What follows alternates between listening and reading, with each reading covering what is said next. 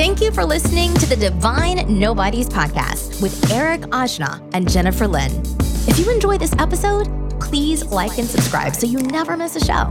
If you're on Instagram, please follow us at Divine Nobodies Podcast and join our ever-growing community of lightworkers and spiritual visionaries. Together, we can raise the frequency of our planet and bring in a new era of awakening and understanding. Welcome to our tribe. And now your hosts, Eric Ajna and Jennifer Lynn.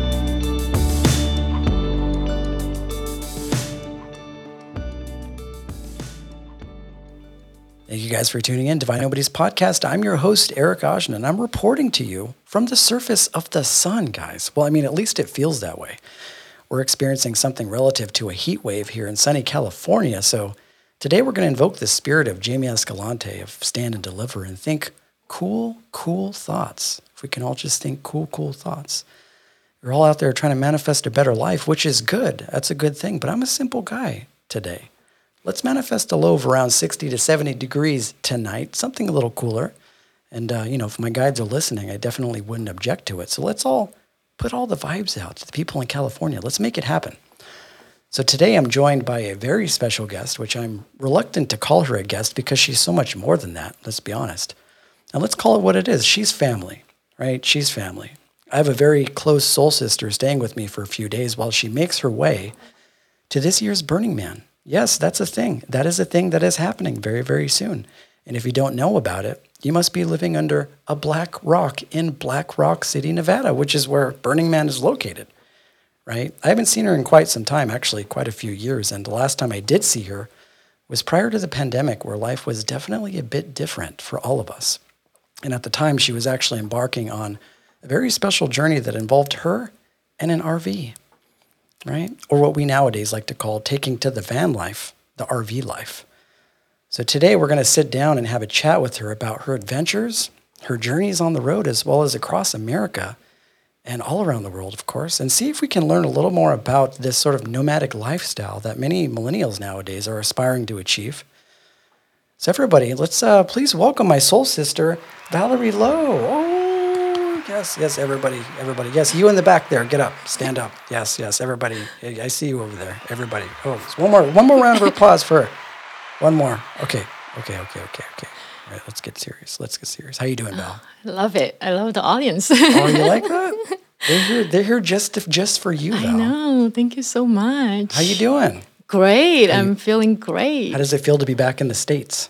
You know what? It feels like homecoming, surprisingly. Yeah, yeah, yeah. I didn't know I would have this feeling, but as soon as I stepped on the land, stepped back on the land, it feels like homecoming. Yeah, I'm sure. I mean, I'm sure it definitely feels like home, but I imagine it's also a very different place than it was pre-pandemic, mm-hmm, right? Mm-hmm. So we're all sort of adjusting to the changes together. And of course, me and Valerie, we, we still had continued to talk while she was embarking on her journeys overseas. So, you know, we remain in contact, and I'm sure she mean, remains in contact with a lot of the friends, but... Um, I wanted to get into, there's actually a lot of different things that I wanted to kind of cover with you because you do so many things, Val. You have a lot of different experience. She's a really creative person, but a, re- a memory that I have. So we met back in, I think, twenty fifteen, sometime around that time, right? Mm. And uh, one of the earliest memories that I have is from Lightning in a Bottle, right? Lightning yeah. in a Bottle twenty fifteen. That was at home. Yeah, and that was that was home. And I remember uh, prior to going to Lightning in a Bottle, Valerie would mention it when we'd um, be hanging out with friends. She's told me about this place, and she told me that it was like heaven on earth, right? And uh, I didn't have any have any context for that because, you know, it sounded like a beautiful concept, but every time I talked to her, she's like, you got to go to this place called Lightning in a Bottle. It's like heaven on earth. And uh, somehow we ended up going, and I ended up going to Lightning in a Bottle, and it was still to this day is one of the most transformative experiences that I've ever had in my life. Mm-hmm. And it's definitely a lot to get into, but a memory that I have of you is at Lightning in a Bottle, twenty fifteen. And we were walking to the lightning stage to see Odesza, right? And it was such a magical time. I remember it was this back when it was still in Bradley, California, and we were walking towards like the lightning or the thunder stage. And like my, my arm was around you and your arm was around me. We were walking all in this large group together, right? Mm-hmm. And uh, I can still, I remember, I can still see like the sun peeking over the mountains, you know, right before people started howling at the moon, howling at the sun and, and clapping. It's like this whole ordeal, right? Mm-hmm. Everything's all together. And we were part of this large group of people, and we were all like traveling to this stage to see this band that we all really loved very much. And uh, I remember it was sort of like during golden hour. So it was a really beautiful time. And I was really excited because during that time I was going uh, and completing my Reiki master certification in Reiki. And on the way to Lightning in a Bottle, I was trying to memorize this sort of Japanese Reiki precepts. Mm. And I remember um, turning to you and letting you know, like, this is what I've been working on. And I said, and I, while we were walking, I remember whispering into your ear and like telling you what they were. And I said, Gyo Dakawa Ekoruna Chinpesuna Consciousite Gyohage Mehitune Shinsinsune. It's a little rusty. It's kind of, sounds okay, right? Sounds okay. Yeah, yeah. And I remember saying them to you, and you just looked at me and you were like, oh, that's so beautiful. And you asked me what it meant. And just in case anybody's wondering, those are the Reiki precepts. They basically mm-hmm. just mean, just for today, I will not worry. Just for today, I will not be angry. Just for today, I will be grateful. Just for today, I will do my work honestly. And just for today, I will be kind to every human being. And it really meant a lot to me to like learn these things. But I remember that memory of walking with you and kind of whispering that into your ears. And you were just like, we're we're so nice and so like uh, caring. And the fact that you were listening and that you were very receptive to it. And you were like, oh, that's so beautiful. And it really, really meant a lot to me. But that entire experience, I have so many amazing memories, but that's a memory that kind of comes up for me is I remember walking with you mm. uh, to go see Odesza. Do you remember that? I that don't festival? remember that. The festival, though. Like yeah, of course, the festival. festival. I remember that, but I didn't remember that little piece. But yeah. It's funny that, you know, a lot of times, like, little pieces like this, like little memories like this that make a lot of impact, right? Yeah, yeah, mm-hmm. little little memories like that. Mm-hmm. And uh, one thing I, I did notice though is that once I started getting more into like the transformational festivals, like you started, you had like more of an active role in them. Like you were volunteering at mm-hmm. these places, right? Were you volunteering for Lightning in a Bottle that time? Yes, yes. I arrived about a week or maybe five days earlier yeah. to set up. I, I actually volunteered. I told them that I know how to build, so I volunteered to build a stage. And it oh. was actually the first time I even like tried to use tools and stuff. And really? It was really cool. Yeah. Oh, you told them that you can build, and they assigned you to build the yes, stage? Yes. Was it like the Lightning or the Thunder stage? Or It was of one of the biggest stages. It's the Woogie stage. I, oh, Woogie, yeah. I don't I don't remember the name, but it was one Woogie of the... stage. Yeah, yeah. It was really great to like work with the designer and the team yeah. and yeah. They're like, here's some tools. You know what to do, right? No, they they taught me. So that was the beginning of my, uh, you know, festival building career. Yeah. And it was amazing to see the whole place getting built. And then, you know, afterwards, uh, seeing people started to come, enjoying the things that we built. It was such a wonderful feeling. And also being able to camp with the volunteers and, you know, work with them for a few days before the before the actual festival. Yeah. It was a really beautiful, beautiful yeah. experience. So if anybody's not familiar with transformational festivals, I mean, this is something that I, I think I think Lightning in a Bottle was still relatively new back in twenty fifteen, mm. right? Um, mm. They're much bigger now, like Do Lab, they're, they're massive, right? And mm. I think they've changed locations twice since then. Mm. But a transformational festival is sort of like this integration between like a regular music festival, but they Lightning in a Bottle is sort of this integration between like different healing modalities. There's sort of like a spiritual underpinning behind it. Mm-hmm.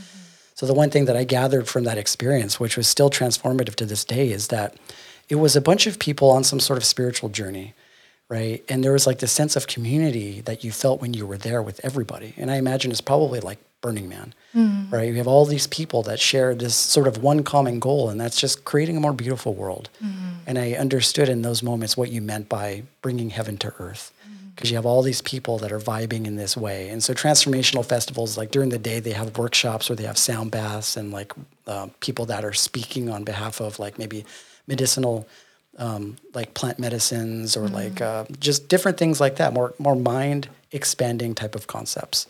So when you were volunteering um, for them, did you get to meet a lot of people in that community? Yeah, I did. That's why uh, when I said I met, I was working with the designer of yeah. that stage. That was really inspiring because yeah. she was the one who designed that whole thing. And remember that year, that stage was incredible. Like it was colorful. It was yeah. very unique. And uh, yeah. And I really I got to see what it takes to to put up a festival. You know, it's not just us going and show up and they probably arrive two weeks early. No, they plan it like for a whole year. And somebody told me they spent, I think, six months just to design the map of the festival. Really? You know, yeah, so a lot goes into it. I wonder, mm-hmm. I imagine that that must be like a really surreal thing to like spend so much time. I mean, I'm sure there's a lot of people that are spending all this time into these stages and then seeing everybody like enjoy it. Yeah. It's right? such a rewarding feeling. I yeah. remember like, I remember, you know, some of, some of the volunteers that I camped with, they were the one placing the fence, yeah. you know, placing those posts one by one. And I was like, wow, I never really appreciate that little part. You know, yeah. now I get to see, well, everything that I see here, somebody put effort into it. Yeah. yeah. Everybody puts so much thought and intention. Mm-hmm. And a lot of the people that just come, I mean, I'm sure a lot of the people that do come do, I because every time I had gone, I'd always have a friend there that was volunteering, you being one of them. Mm. But if you were in the spiritual community, and let's just say California, mm. like if you did sound baths or you were somebody that did Reiki, like you were doing something there, like you were volunteering there, whether or not it's in like their healing mm. den where all the healers go, or whether or not if you're somebody that's more... a little bit more like creative, you were part of the build. Mm-hmm. So it's cool to see like the community that's sort of like generated around that whole thing. Yeah. It very much seemed like a, sort of like a communal environment where everybody's exactly. like making something really beautiful happen. Mm-hmm. And I imagine it, when I would go there, I always thought of it, it's like, it's just like this huge playground that is specifically just designed for people to have fun, mm-hmm. you know, where like where like adults can be like kids again, mm-hmm. you know, and then where you can like meet new people, and that's that's the one thing that I love about Lightning in a Bottle is you always meet some really amazing people there. Yeah. Uh, speaking of that, I mean, one of the reasons why you're down here, we're going to talk a little bit about your travels because this is something that I think a lot of people are really interested in, um, especially nowadays. People are becoming a little bit more interested in the van life or being a digital nomad, right? But now that we're talking about the reason why you're here, which is kind of to see your friends, but also to go to Burning Man. That's like a really big deal, right? And yeah. you've, you've been a veteran of Burning Man for quite a bit of time, but you're mm-hmm. doing something a little different this time, which mm-hmm. I imagine your Lightning in a Bottle experience and volunteering yeah. helped sort of pave the way. So you're creating uh, an art installation. That's right. It's my fifth year this year. And um, yeah, this has been my dream for many, many years now. And finally, it's happening. I'm building an art installation. And I'm, you know, not just attending, not just participating in as an attendee, but I'm actually building something. And yeah, it's I've been working on this for several months, uh-huh. and I was away from U S A, you know, for the whole time I was planning it, and I just arrived like a, a week ago. Yeah. So yeah, it's been a quite a journey. It's been a journey since I decided to say, hey, I'm gonna make an art installation this year, and uh, yeah, it's still going on. And tomorrow we'll have a big day, and next week we're going to build. I mean, yeah. yeah. So I remember when I went on uh, Facebook, and this is kind of how we remained in contact with you be- while you were traveling overseas, and I, I saw something on your Facebook that sort of resembled how the art installation is going to look, right? Mm. And uh, I think you mentioned something about it being called Cosmic Entanglement. Mm-hmm. So can you explain um, exactly what this art installation is and like yeah. what what the objective is? Yeah, so so a little backstory. So it, it, I actually made this two years ago. Um, two years ago when the pandemic hit, mm-hmm. um, the whole world shut down, but I was lucky enough to be on an island in Thailand, which I kind of call home. And at that time, you know, um, a group of us just decided to have a burn. Since we can't go anywhere. So uh, two hundred fifty of us got together and had a little burn. And at that time, I also signed up and said, hey, I can volunteer, I can build, because I just love building festivals, right? Yeah. And then serendipity, I don't know what happened. I just kind of got to be an artist. And, and at that time, I was really busy, honestly. And I was like, I just want to make the minimum effort and make something. So I bought a bunch of ropes from a store, from the store. And then I just uh, brought it to the event. And it was actually located in the jungle. So we just Pull, we just like web the ropes between the trees. Yeah. And at that time, my, my my idea was just so that people can just walk through the rope or something, nothing crazy. Yeah. But as soon as like gates open, people start coming in and they start climbing, walking, and like hanging on the ropes, and they were having so much fun. And it was like beyond my imagination. Yeah. And at that time, I told myself, you know what, next time I go back to Black Rock City, I'm bringing this art piece to Black Rock City. So here we are. Um, yeah, now it's happening. Now it's happening. And and from what I've um, kind of gathered from looking at the photos, it almost looks like a few pillars, like uh, almost like telephone poles, right? right? That are like wooden. Yeah. And they're set up in maybe uh, a round sort of structure. And then you have all these different ropes that are yeah. being tied to and from in all these different directions yeah. to these poles. Yeah. And so it almost reminds me of like a, a spider web, mm-hmm. right? Where you have people that can climb on these ropes mm-hmm. and just sort of like, I mean, I imagine this is like a slackliner's dream, right? Mm-hmm. Because they love ropes. Right. uh, getting on these ropes and having this sort of like jungle gym of ropes mm-hmm. that you can kind of climb on and hang out in. It's like yeah. that, right? Yeah, I just love the the inter uh, the inter uh, the how do I call it? It's one hundred percent interactive. Yeah. Right. So people get to use their whole body. I I love using my whole body to climb on things, you know. Yeah. And uh, when that happens, the people's inner child come out. Right. Like they play, you know, some some of them are actually quite cautious. They're like, hey, can I can I do this? Can I do that? And then afterwards they let go.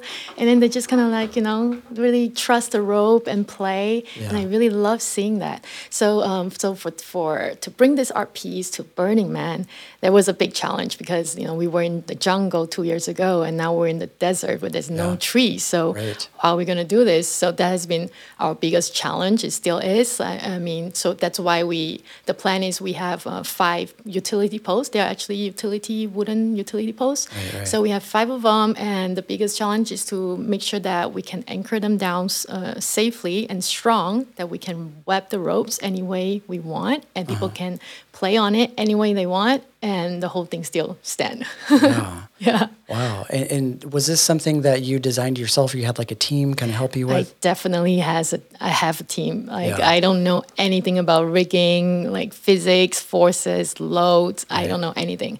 I remember, um, so at first I, I recruited a friend of of mine and also yours, Jason. Yeah. Uh, Jason was here in L A and he has worked on a few art pieces before. So yeah. I, I asked him, hey, would you like to be a part of this? And he immediately said, says, said yes. He yeah. didn't even hesitate.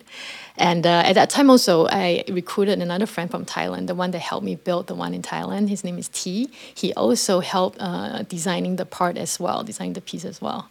Yeah. So those are those two are the people who are lead, led the design. Yeah. And, you know, I, I know a lot of people, it, like in our group of friends that, you know, at some point try to embark on creating an art installation and offering something to Burning Man. Mm. It's always like really inspiring because of how much, like uh, how, how inspired it makes them to create something uh, in the hope that, you know, somebody over there is obviously going to enjoy it. And the one thing that I noticed about these art installations, and I imagine this is the reason why a lot of these artists do it, is because you're...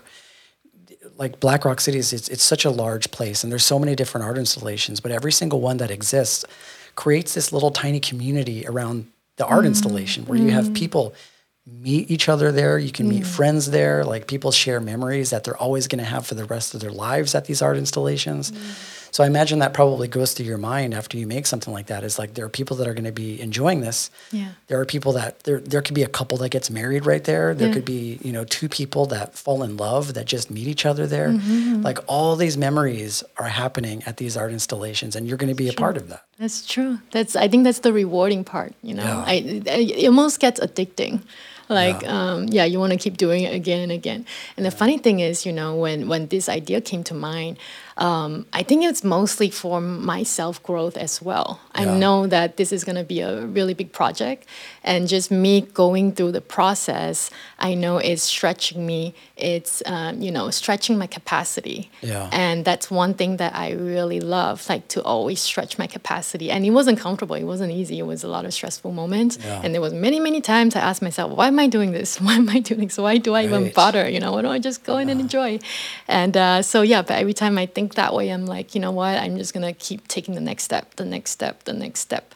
And now here I am. I'm f- actually definitely doing this. And, you know, it's yeah. only a week away. And it's like a perfect example of kind of what just attending Burning Man kind of does to you. Because when people, I hear people talk about Burning Man, they're always talking about, you know, it's one of the most rewarding experiences you can go through, mm-hmm. but also one of the most challenging experiences mm-hmm. that you can have. Mm-hmm. That it's not always comfortable, mm-hmm. but there's something about this sort of uh, idea of survival amongst a community of people that are all working together that's mm-hmm. that says definitely makes it worth it, right? So I imagine you're you're at the same time going through the same type of struggle that people go through at Burning Man by trying to make this art installation happen, by trying to move the parts to the right place, get everybody on the same page, and then finally setting it up and then have everybody enjoy it. Mm-hmm. It sort of like seems like a very similar sort of practice that people kind yeah. of go through, whether or not it's creating an art installation or whether or not it's, you know, learning everything that you can from just being at Burning Man. Mm-hmm. What are some things that you love about Burning Man? it's really, first of all, the community, you know, it kind of yeah. like restore uh, my faith in humanity, just the, the, the level of connection. Yeah. Uh, people come together and share, and, you know, it runs on gifting economy. There's no bartering, no exchange, no, you can't buy anything, but it's just simply give and receive. Right. Give unconditionally, receive unconditionally, and that's a huge part. And another part is, I think, I wouldn't be who I am without Burning Man. I think yeah. every year I go, it just upgrades me almost, you know, yeah. it expands, I, I, I get expanded and I get leveled up to, you know, the next level. Yeah. So this year I feel like I'm stretching my capacity again to go into the next step. Yeah. yeah. Whenever I ask anybody about Burning Man, you included, it's just, it's, there's this sort of sparkle and this gleam in their eyes. Maybe it's that hope in humanity that you're talking about. Everybody talks so positively about it. But the difficult thing is trying to explain Burning Man to someone mm. that's never been to Burning Man. Mm. I mean, I'm familiar with that because of transformational festivals and things like that, but trying to explain something like that to, say, like your parents or somebody in your family, it's almost like you can't explain it mm-hmm. unless you go, mm-hmm. you know, because when you try and explain it to people, they're like, oh, it's out in the desert, there's nothing there. It's really hot. Oh, are you just partying all the time? But yeah. it's like the partying part is like the least, uh, you know, the yeah. smallest part. Like there's so much more to it. Like you got windstorms. It's like, how is that comfortable? And oh, everybody's just like, you know what? there's there's some some magic there. Yeah. And if you want to find out, you just you just have to go. Yeah. You know, yeah. one thing I actually did want to ask you about, mm-hmm. and uh, this is, I wanted to know your opinion on this. Wanted to know your your. Um, opinion on this. Because see, I'm going to play devil's advocate and ask questions that somebody that's never been to Burning Man would ask. Okay. How do you deal with the heat and the constant windstorms? It's not constant windstorm, but okay, the heat. You know what? That's, that's there has to be a point where I won't say you're comfortable with the heat, but you just deal with it. You know, of course, like, you know, I, I have this like misting fan that like, you know, shoots out water, and then the yeah. fan, it kind of cool me down. But I think Um, other than little things like that, it's really just be comfortable with the uncomfortable. Yeah. Like, I know it's scorching hot, but can I just be okay even though it's hot, you right. know? And the dust storm, I come, like the, when the dust storm comes is when I am the most excited. Yeah. I'm like, yes, I get my money back. It's like, this is what I'm waiting for, you know? Like uh, just going through like nature, right? Go through something so profound, like the dust storm. It's almost like in a movie, and uh, right. yeah, it's actually really thrilling. Yeah, you mm-hmm. don't get to experience stuff like that in like L A or California and yeah. things like that. So I imagine being in the midst of that, it's like a very reminds you that you're human. Mm-hmm. You know, it reminds mm-hmm. me. It reminds you of how how small, but also like infinite and like uh, eternal that you are. But to place yourself in the midst of nature, which happens to be just really, really powerful, sort of like, I imagine it's very humbling. Yeah, and also knowing that, wow, I can survive all, through all of this. I right. remember one time there was a d- dust storm coming, and I was cycling in the opposite direction, and I was barely moving with my bike, but I was yeah. telling myself, wow, I can't believe I'm doing this, like, I can do it, and, and you know, yeah. I just realized how powerful I am. Right. Yeah. Yeah, I, I have some friends that go, and they bring R Vs, mm-hmm. and uh, one thing that I've heard um, often is is even if you bring an R V and you try and kind of shield yourself from things like dust, somehow somehow the dust makes itself into the R V. It everything gets into like gets into the everything. Little tiny cracks and everything, right? Everything. You don't even know. It's sort of like your rite of passage. If you're going to go to Black Rock City, you're going to get dust on everything, and you just have yeah. to be okay with it, right? Yeah, yeah, yeah. So I wanted to ask you this though. Um, so people that have gone to the burn for years, and you've gone for years, and I'm sure you've noticed how it's changed over time. Right. So people that have gone for years um, talk about how much it's changed over the years. And many people tend to talk about this sort of gentrification of Burning Man as a result of uh, Silicon Valley's interest in it. Mm. Right. And Silicon Valley, I mean, you know, Silicon Valley and San Francisco, you have a lot of people mm. that are into tech, a lot of people that are into the sort of Burning Man vibe. And that's a good thing. Right. But with that came a lot of other interests, which are celebrity interests, mm. um, and you know, a lot of sort of massive elitist type of camps, right? That are exclusive to like certain people. This is stuff that I've just heard. You've you may or may have not experienced this, but I there are some groups of people that say that Burning Man has changed because of all of the sort of the money that is kind of flowing through it now. Mm. Is that something that you feel has changed Burning Man in a way? Like, do you notice, you know, the attention that it's gotten through like celebrities or through like Silicon Valley, where you have people with massive amounts of money that are creating these camps that are only meant for certain types of people? Do you think that's changed the dynamic a little bit? You know what? Maybe in the bigger picture, when we're looking from the outside, maybe it looks like, wow, there's so much money being put there, and that there's, there's all this plug and play. We call it plug and play camps and rich people yeah. coming. But I feel like in the in the personal sense, I want when I'm actually inside and the and the little experiences that I have don't change so much, you know. So I think everything still comes down to like is it this very personal experience. So yeah. I can be talking to a millionaire, but we are still having a very na- natural human experience, right? Yeah. Doesn't matter what. That's why I love Burning Man, because everybody is equal, even though maybe the other person spent a lot of money being there. Yeah. But when we're there on that piece of land, everybody is equal. There's no yeah. ranking. There's no like, okay, you're more popular or you're more rich. There's nothing mm-hmm. like that, because you can buy anything right. there. And it's still, you know, a very fundamental human connection and interaction. That's yeah. that's regardless of your status or your money. Yeah. yeah. So yeah. you've you, you've still over time, even after all of those changes, and I mean, it was expected that it was going to get as large as it has. I mean, Burning Man's been around for a long time. I totally support the fact that there's even just general interest in it, because if you've gone to Burning Man once, you're bringing that experience back into the world, right?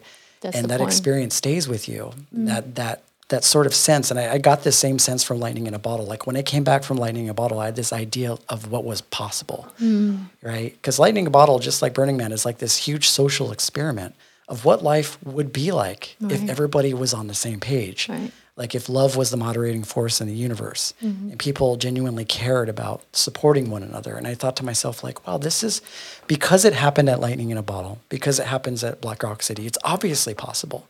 So I imagine people that go to these events come back and they try and integrate that into regular everyday life. And I think we're we're starting to see that, and people being a lot more liberal when it comes to things, and people kind of craving that more sort of communal life. Mm-hmm. So, you know, I'm I'm I'm happy that people are attending them just in general. Yeah. So I'm glad that you're, even sure. after all of the changes, like you're still able to see that sense of camaraderie between you and other people, and mm-hmm. that, that hasn't changed. And it's really that like you said the right thing, like you you hit the point, because the intention and the goal, I won't say the goal, but intention of having festivals like these, events events like this, is to hopefully this event can affect, you know, things in the in the in the broader way, right? right. And we can we are able to bring this type of uh, uh, mentality or way of life back to the default world. That's why we call right. it back to the society, and hopefully can create positive change to our environment. And that's that's the whole point. How do you think that Burning Man has changed your life and how you see the world? Oh my God, so much! Like yeah. so much. I don't even know how where to start. Like I said, I won't be who I am without Burning Man. Yeah. Right. And I think the, the way I interact with people, e- even, you know, when we were at the, um, uh, when I was going to Lightning in a Bottle before I went to Burning Man, that kind of like, even before my raving days, actually, yeah. I think that my raving days, you know, back in the days kind of sparked that, like, taught me that way. There is a different way to relate to people. Right. You know, everybody can be my friends, you right. know, there's, there's not really necessarily strangers. Like, right. we can, I can make friends, like, people are just my brothers and sisters, yeah. right? Yeah. Yeah. It's like dissolving the boundaries that people have that keep people sort of separate, you know, mm-hmm. it's like you're, you're clearing through all of the sort of baggage or the conditioning that makes us separate, you know, a lot of the sort of things that ego tends to sort of have us believe. And once mm-hmm. you get rid of all of those sort of boundaries, you're kind of reduced down to just being the same. Like you're all collectively one force. And that allows you that, that I imagine there's like a really really huge sense of unity between you and other people. You know, yeah. like when you're looking at people, you're not just looking at like who they are, what type of job they have, how mm-hmm. much money they have. You're seeing them as like real authentic people. Mm-hmm. And I think that's like a really beautiful thing, mm-hmm. you know? So yeah, that's a really good thing that you're doing. That's really inspiring that you're putting that art installation together. I know it's going to be really, really amazing. I know that people are really going to enjoy it. Thank you. And hopefully like the next following, you're going to have like a, a jet with like, you know, the, the wings cut off and people are going to be partying inside of it, you know, like those big, huge ass things.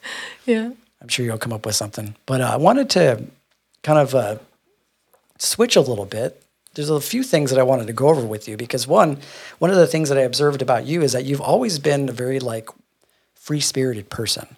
Mm-hmm. Right? Wild at heart, right? You're very, very independent. You're just a radically adventurous type of person. And I think that's really inspiring. One, because, you know, a lot of people strive to be that way, to live life in this way where they can just, you know, like play by their own rules and, and go on adventures and live life how they want to live it. Because a lot of people, especially down here in the West, we're kind of like trapped in that sort of nine to five. We have our jobs, and a lot of people have certain fears about going outside of that. And it does take a certain amount of courage, and courage that I imagine that you have. So I wanted to kind of trace back to the beginning and just kind of go over, I wanted to ask you, like, where you're originally from. Back to the roots, huh? Yeah, back to the roots. That's the best place to start. Yeah. Um, I'm from Malaysia, so I was yeah. born and raised in Malaysia. Mm-hmm. Um, I moved to the States when I was twenty years old, so yeah. Why did you come to the States originally? For school. So I, I, I had two years of college in Malaysia, and I was going to come finish my college here in the States. Mm-hmm. And I moved to Minnesota, from Malaysia to Minnesota. Oh, Minnesota. Yeah, and the coldest time of the year in December in Minnesota. Yeah. Yeah, yeah. And when you came down here, did you speak English, or did you have to learn that while you were down here? I mean, I spoke English, but not that good. I mean, I yeah. could I probably understand sixty, seventy percent of what people were saying. Yeah. And I couldn't, you know, I wasn't so fluent in my speaking. Right. Yeah. So when you were growing up in, in Malaysia, you must have had some ideas of what the States were like, right? And so when mm. you finally came to the mm. States, how different was it? Comparative, comparing to how you thought it was? I, I I don't remember how I think the state was, but I just yeah. feel like it's just something that I couldn't even have imagined. You yeah. know, there's no, I couldn't have expected anything. Yeah. And at that time I was young, I was twenty, and uh, I just I just flew here. I had no idea about anything, and you know, it, yeah. it just happened. I think a lot of time, a lot of things that I do in my life, I just kind of do it, and yeah. I. I don't plan so much. I don't think about it so much. I just kind of do it and then realize, you know, things as I go. Yeah. And you have family in Malaysia, right? Mm-hmm, mm-hmm. And you're the only one down here? Mm, I have a cousin in you Dallas. Cousin down yeah, here? But that's about it. What is that like? Because you've been down here for a long time. Like, what is it like being, uh, and I've asked this question to several people in our circle. I'm always really interested about it. My family's always been within very close proximity of me. Mm. What is it like being away from your family for mm. that long? Interest. So I actually left home when I was seventeen. Uh-huh. So I moved to the city when I was seventeen and to go to the college in Malaysia. So yeah, I feel like, you know, I, I don't even know because, you know, I've never been with my family so close. But I, seriously, yeah. I've been what, um, for the most part of my life, I've been away from home. Yeah. And uh, I, I feel like even though I don't speak with my family, I don't see them all the time, yeah. but I still have a very strong family support. Right. Like I know that, and if anything happens to me, my family has got me. So so I, I still feel like family is with me, yeah. even though I am not with them all the time. Yeah, mm-hmm.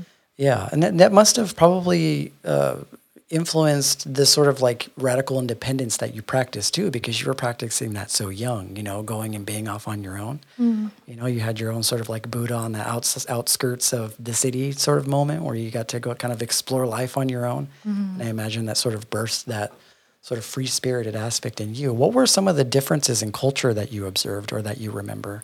Like, what's the culture like? Even not even just from when you were a kid, but just because I'm not from Malaysia, I'm not entirely sure how things go over there. How different is it from here? It's very different. So I remember when I first, you know, started going to college in the States, I was like, wow, I was in the classroom and people would talk to the professor.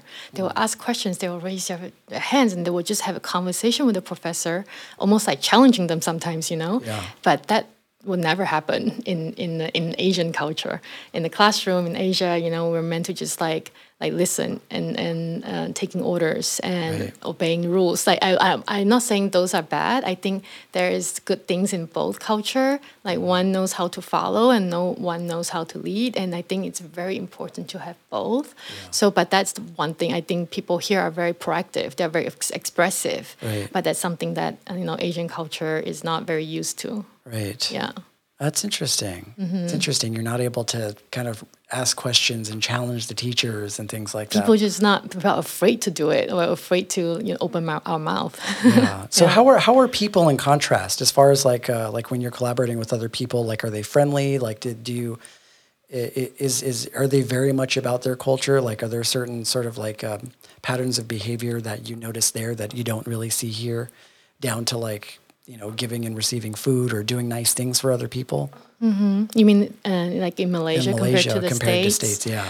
You know what? I feel like when it comes down to like the the the rawest human, you know, humanity, the yeah. humanness is in us. It's yeah. pretty much the same. Yeah. I've I've traveled, you know, around the world now. I've met people from all different cultures, and yeah. I feel like everything comes down to like we're just human, and we have the same emotions. We make the same type of jokes, you know. And and you, when you see in the group, in the group, there's like different roles, right? There's a leader, there's followers, there's a yeah. joker, and that happens in all cultures. Yeah. And that's one thing that actually like hit me. Uh, I was surprised when I started traveling, and I was like, wow, actually, we're all from different culture, different races, but we're all the same. Yeah. So it almost seems like it's it's built in, like it's an archetypal thing that happens with just humans, you know, yeah. like no matter where we're at in the world, whatever proximity that we're at, we're all fundamentally the same in how we mm. like love, you mm-hmm. know, and how we like want to express that. Mm-hmm. And I, I think maybe certain cultures just have different nuances and how that sort of thing manifests, but that's good.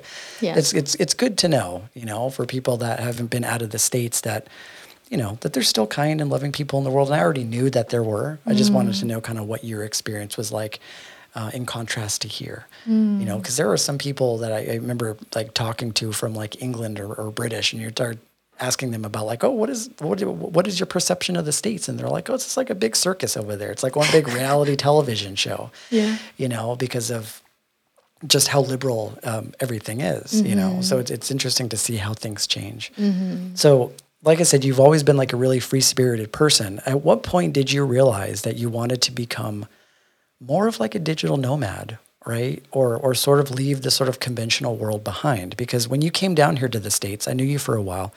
You had your own business, and mm-hmm. you were doing, you were doing, you know, I imagine that took a lot of your time. That was, uh, I, I guess, for all intents and purposes, kind of like a, a casual job. But at some point, you got, you re- renounced all of that. Like you sold your business, and you decided to take on a different type of life. Like, what was it that that influenced you to take a jump like that? It's Burning Man. It was Burning Man. It was Burning Man. That was the turning point. Yeah. So yeah, it was my second second year of Burning Man, yeah. and before I headed to before Burning Man that year, I set an intention for myself. Yeah. I said my intention is to be uncomfortable this year. Yeah. I want to be uncomfortable. So, and um, you know, long story short, there was a quote. There was a quote that kind of changed everything. Remember my friend, my campmate Kevin, told me a quote that he saw at a porta potty. Oh, and, a porta potty. Yeah. That's where all the said, good quotes happen. Exactly. And the quote says, um, don't ask what the world needs. Ask what makes you come alive, because what the world needs is more people who are alive. Yeah. And I contemplate that for pretty much the entire burn, and also on the drive back. And I asked myself, what makes me feel alive? Yeah.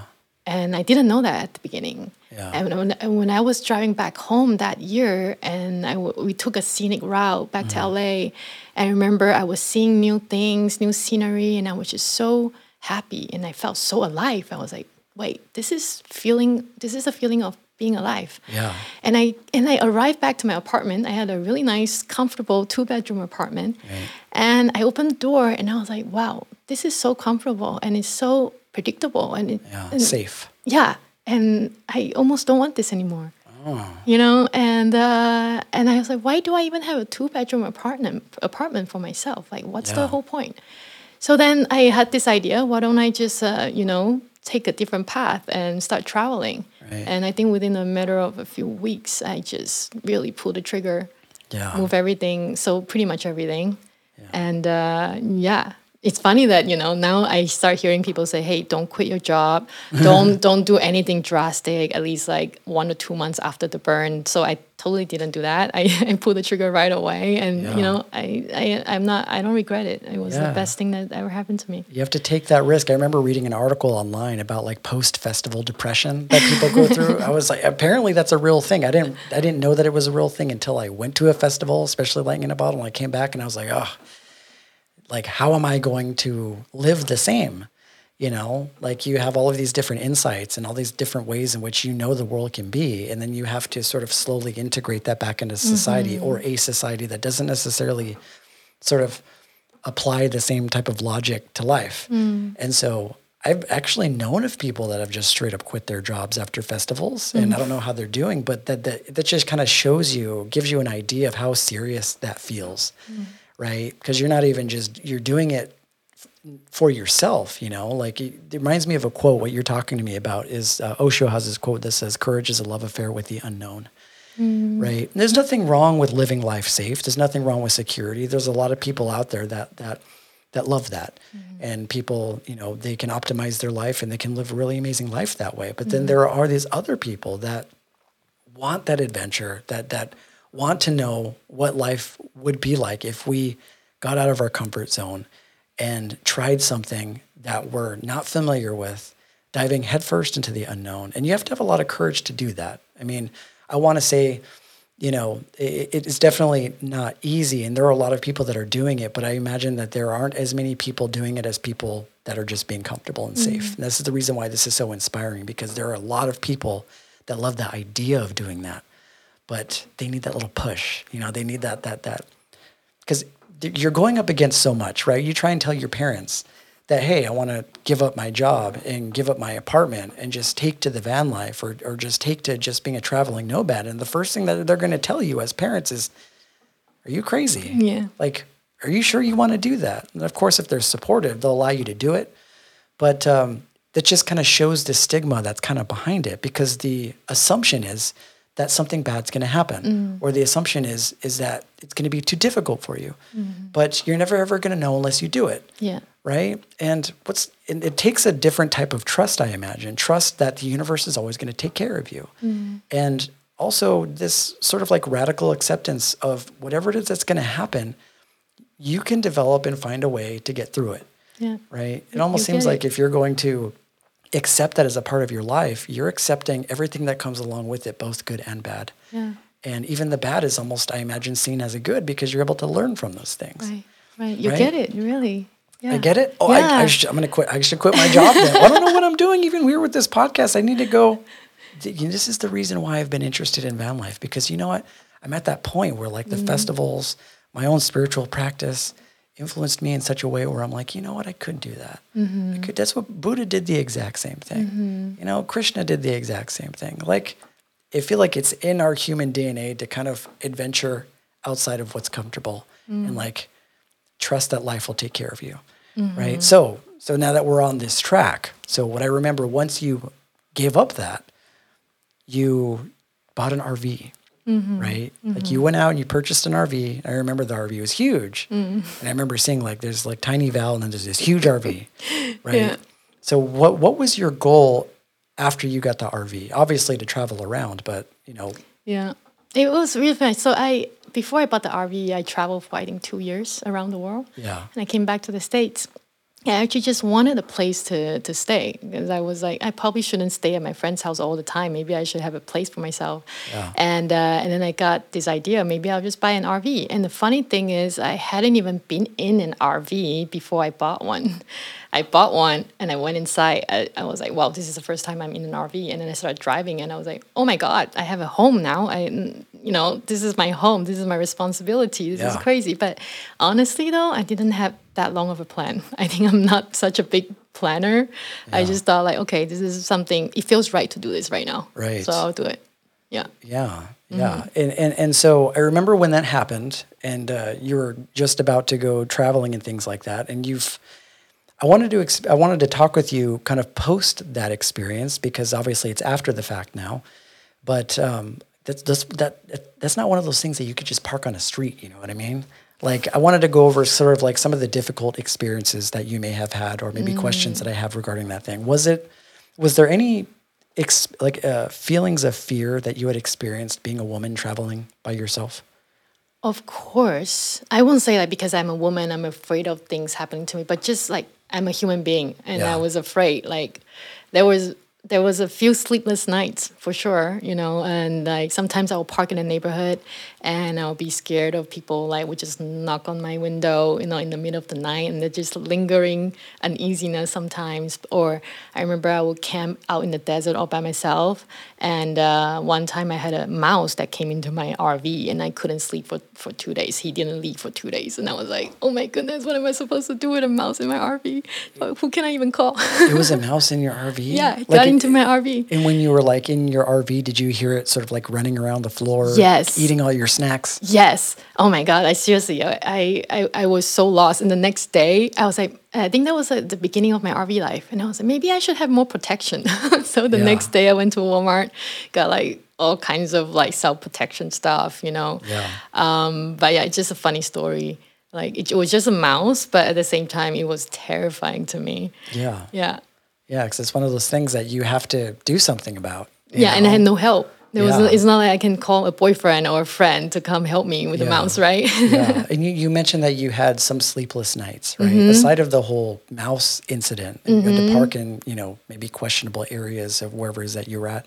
Did you ever experience anything that you had to be afraid of, or those are just sort of just fears that you had? I think it's just like, nothing really. Dang- I wasn't in any danger yeah. the whole time, if that's what you meant. Like, I didn't feel like I was in danger. There was one time there was a, a big windstorm. Yeah. My whole R V was shaking.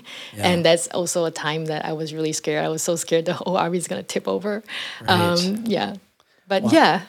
Yeah. So how many states did you end up going uh, and visiting? I didn't go. I didn't go too far. I mean, the first time, I actually kind of did it twice. The first time I was yeah. sort of just around California. Uh-huh. I didn't go too far away from L A. Um, but the second time I drove the L- I drove the R V from L A to Texas. Yeah. So that was a long drive. And I had my I had my sister with me. She came yeah. from Malaysia and we did the trip together. Yeah. yeah. And um, did it ever get lonely for you when you were traveling by yourself? It's very interesting. Like, at first I thought, um, so when when when I when I was doing the R V thing, I would camp out in the desert for about f- seven days or ten days at a time, and yeah. I don't see anybody.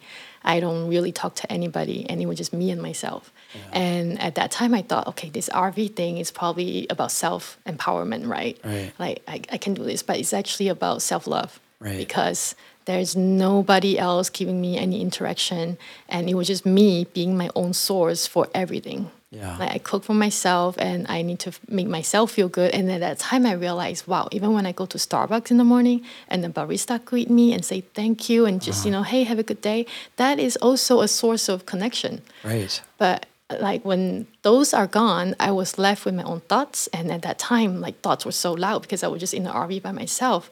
And I meditate a lot. I did a lot of yoga. I did a lot of art. And it was just like just being with myself. Really got I really got comfortable being with myself. Yeah, I think that was the biggest learning.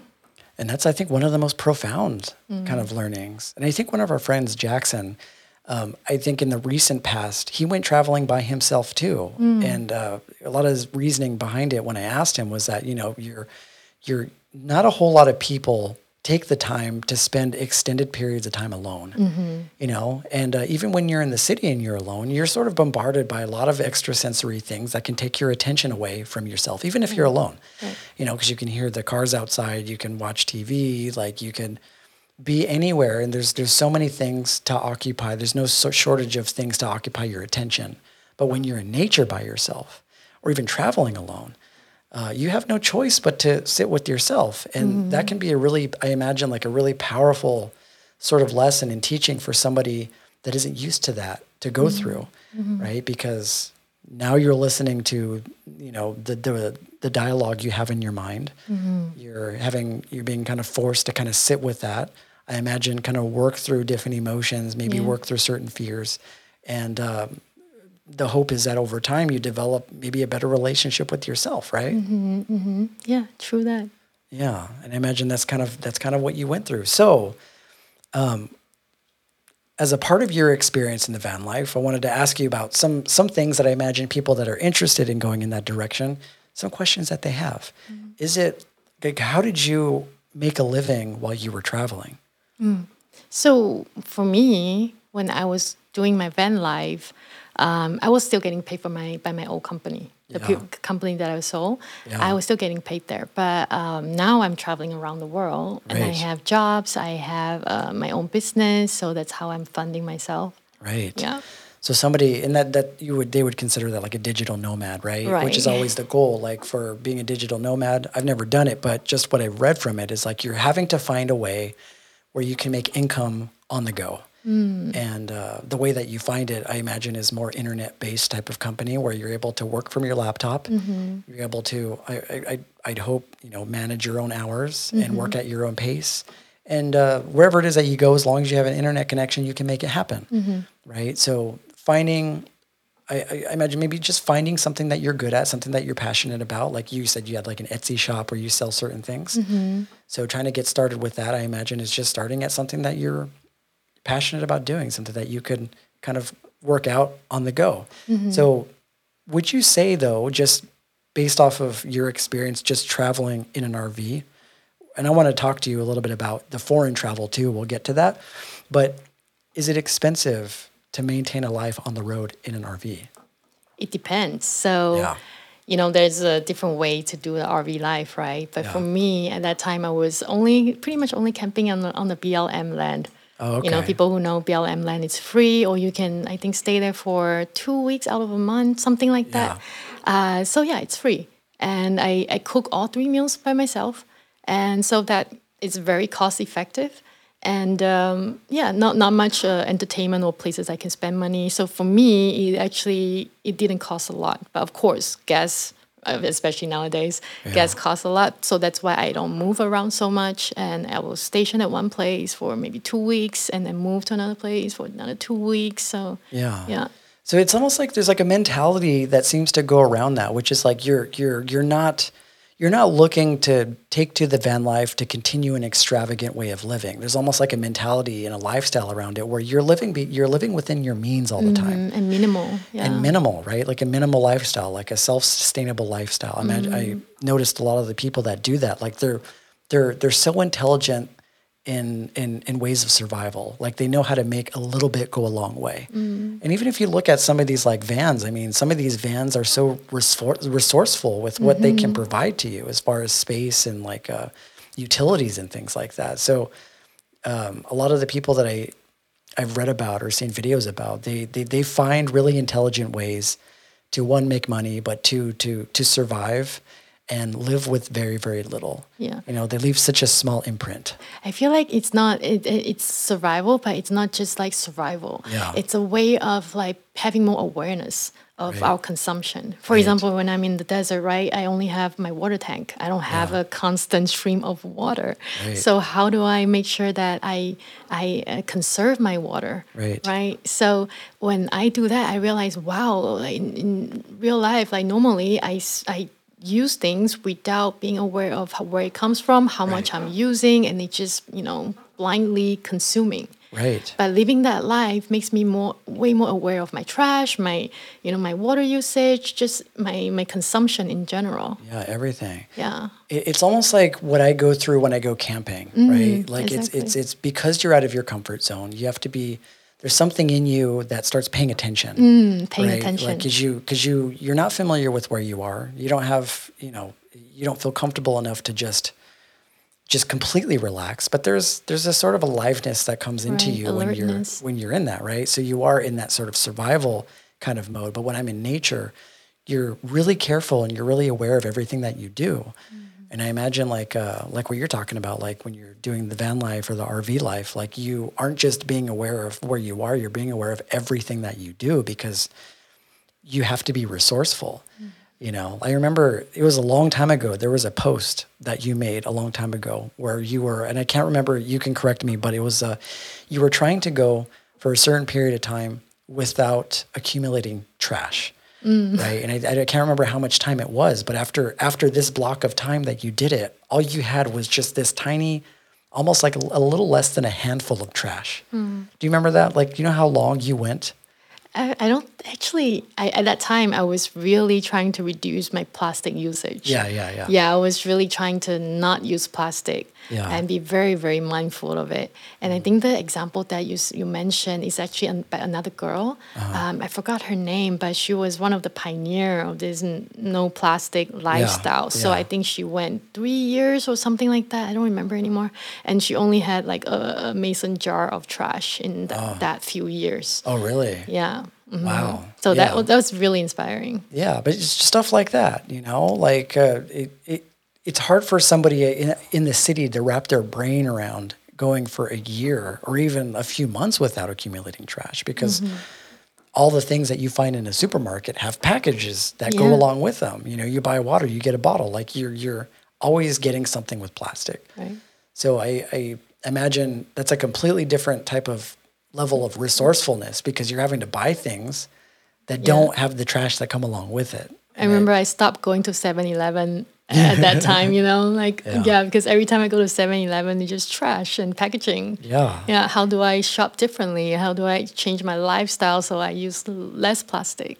Yeah, it's crazy. Like when you go to the store and you see some of these things, I, I, at least this is what I do when I go to a store, and then you buy a package, and inside the packages are little package. tiny little packages. Yeah. And it's just, it's it's insane to me. And I always remember, I always think to myself, like, they have this entire package for this little tiny thing, mm-hmm. this little tiny thing, that you're just going to open up and just throw away, mm-hmm. you know, even down to like going to a, get a grocery store and using a bag in order to bring it home. And then the bag goes in the trash. Mm-hmm. You know, you're only using that for like maybe ten, fifteen, twenty minutes max, and then you never see it again. But we don't think about where that trash goes. Yeah. You and the, the, the, the fact that I, how I started having this inspiration to use less plastic was because I was on an island in Thailand, and I was doing beach cleaning, and I was volunteering at this recycling center. Uh-huh. And that recycling center wasn't beautiful or, you know, rosy. And I got to see uh, the ugliness of human consumption, I would yeah. say.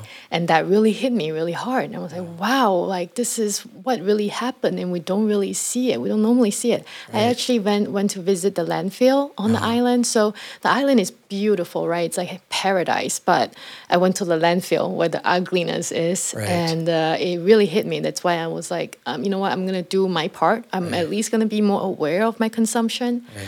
and uh, yeah, start making some changes. Yeah, it's like it's it, that's that's a an unfortunate thing about our culture. Is like it's it's like you don't see it; it mm-hmm. doesn't happen to you. You know, like mm-hmm. this this whole like it, it just gets washed away, and then we forget about it. I mean.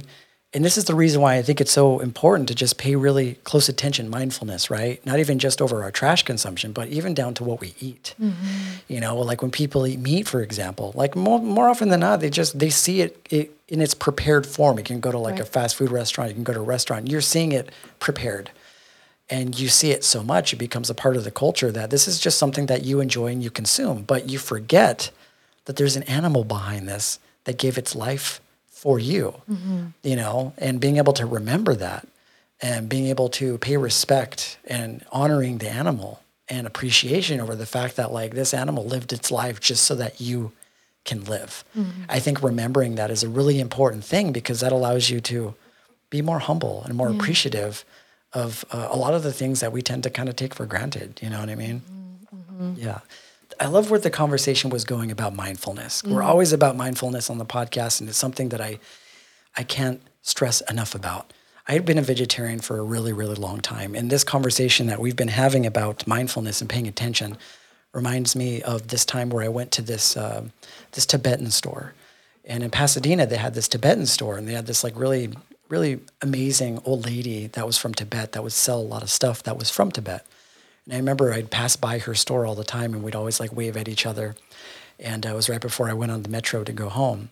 And uh, we had this sort of like really unique relationship, although we didn't know each other very well. But every now and again, I'd go into the store and I would talk to her and say hi to her, and I'd buy stuff.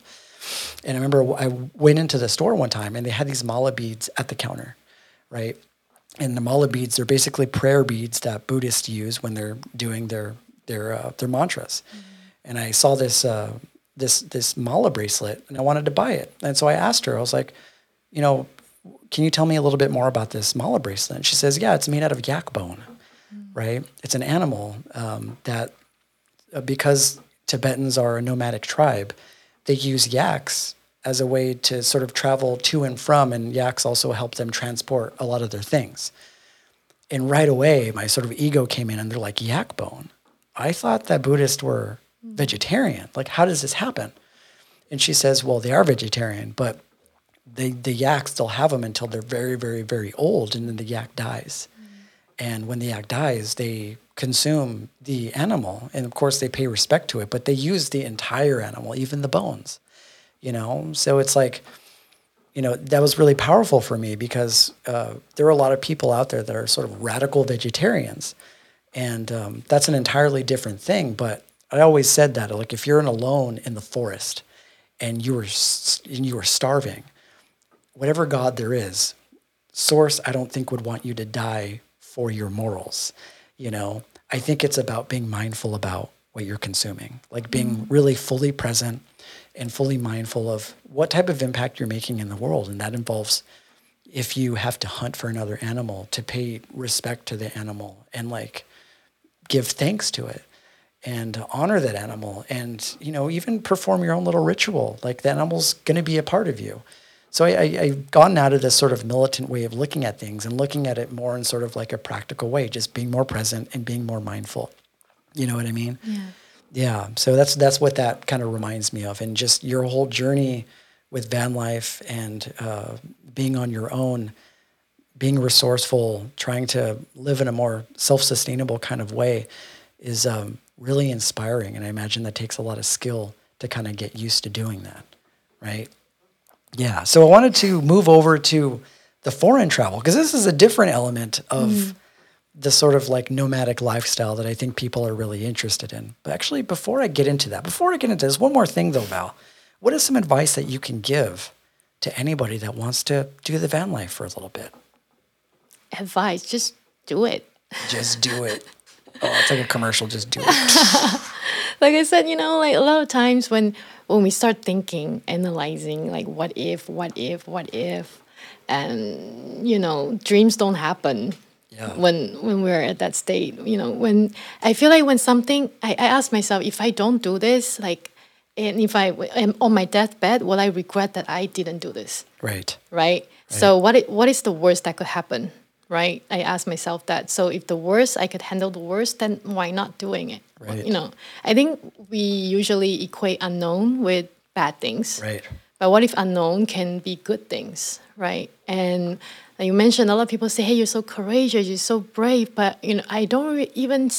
Not that I don't see that, but I feel like it's not what is pushing me forward. But what is pushing me forward is just the fact that I f- actually feel like it's more courageous.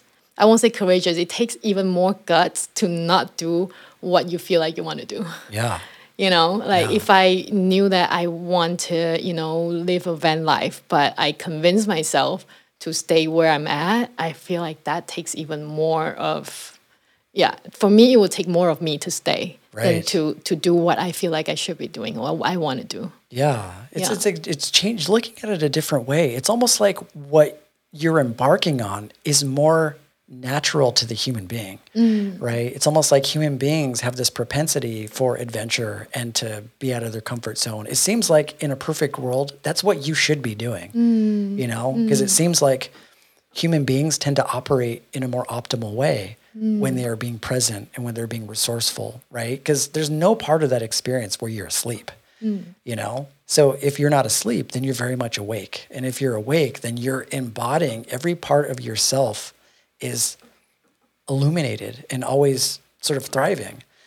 And if that feels, if that that sort of sense of, of electricity that you feel makes you alive, that seems more real than what other people sort of succumb to by being comfortable, mm-hmm. Mm-hmm. right? So it almost seems like maybe the people that, and this isn't to discredit anybody, this is just sort of like a pers- perspective, because you can find happiness in anything. Right. And people can be comfortable being comfortable, and that's totally fine. Right.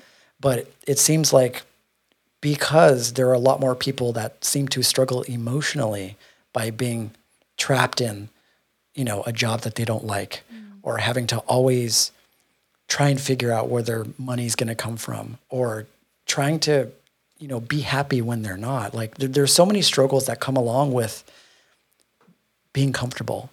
And there seems to be a little bit more um, appreciation in the simplicity of just, you know, like being out of your comfort zone and adventuring life. There seems to be something a little bit more human about that. Mm, I, I really like the way you put it. I never thought about it this way, but it's really, really good way you put it.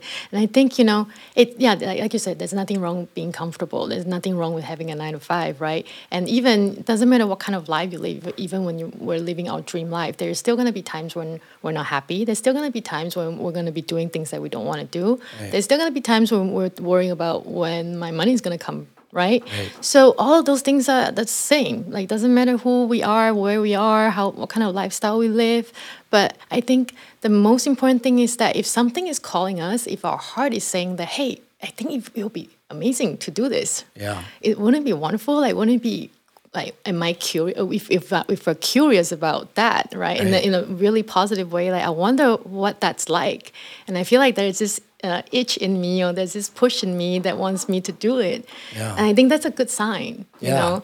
And we have to trust ourselves, and we have to trust the world, and trust ourselves that doesn't matter what happened, I, I will be fine. Right. And it's like a big thing that you say, trust, mm-hmm. because I think a lot of people deal with self-worth, right? Self-worth is almost a human being not trusting themselves. Mm-hmm. You know, the one thing that I, I imagine people can get a lot of benefit from, you know, doing what you do is that it's this practice of mindfulness. There are a lot of people that are being bombarded with the negative sort of self-talk mm. that they have of themselves on a regular everyday basis.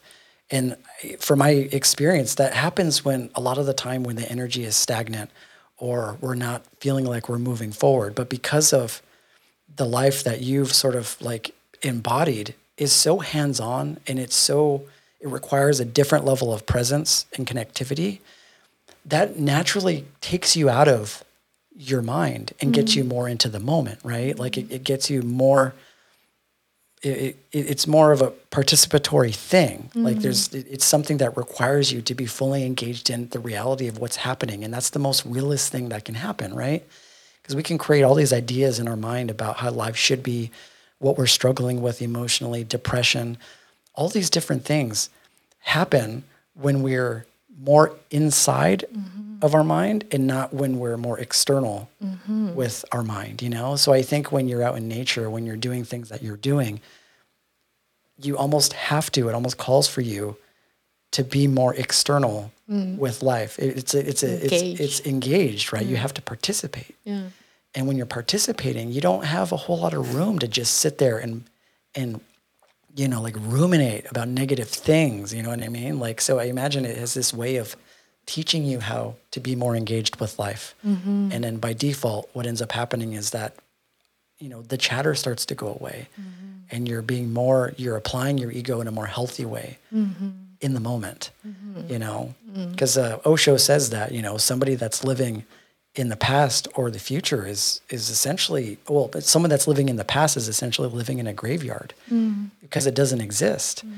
And if you're only living in the past and you're only dreaming about a future that doesn't exist, you're essentially not living at all mm-hmm. because the only real, real like part that exists is this moment. Mm. It's like the only place where we have the ability to make any type of impact on life. Mm. But there's so many people that are living in the past and so many people that are living in these dreams of the future that they stop living life. And not taking any action. And not taking any action, yeah. right? And mm. you you stop being a human being. Mm-hmm. And everything about living in the present moment speaks to one hundred percent being a human being, mm. you know? So wanted to get into your foreign travel. And uh, this is an entirely different beast, I imagine. How many countries or how many, yeah, how many areas have you been to so far? I haven't, I don't know how many countries. I haven't counted how many countries. But I just recently went to um, Africa, the, my first time in that continent. So I haven't been to Australia yet, but um, I've traveled a lot. But I would say that I'm not trying to like hit as many countries as possible. Well, of you course, know? yeah, yeah. Um, I kind of travel slow. Right. But yeah, I've been I've been around. yeah, you've been to like Malaysia, you've been to Africa, you've been to Israel. Israel, uh, Europe, everywhere, yeah. and uh, Asia, you know, a few countries in Asia. I travel a lot in America too. It, yeah, in America, but I'm really interested in the foreign, the foreign travel. Mm. I go online and like YouTube, and I'm always interested in the idea of going overseas to visit different places. Mm-hmm. So I like uh, will watch YouTube videos of like travel, like people tra- that have travel blogs where mm-hmm. they're talking about like where you should go when you go to Vietnam, where you mm-hmm. should go when you go to Malaysia, and things like that.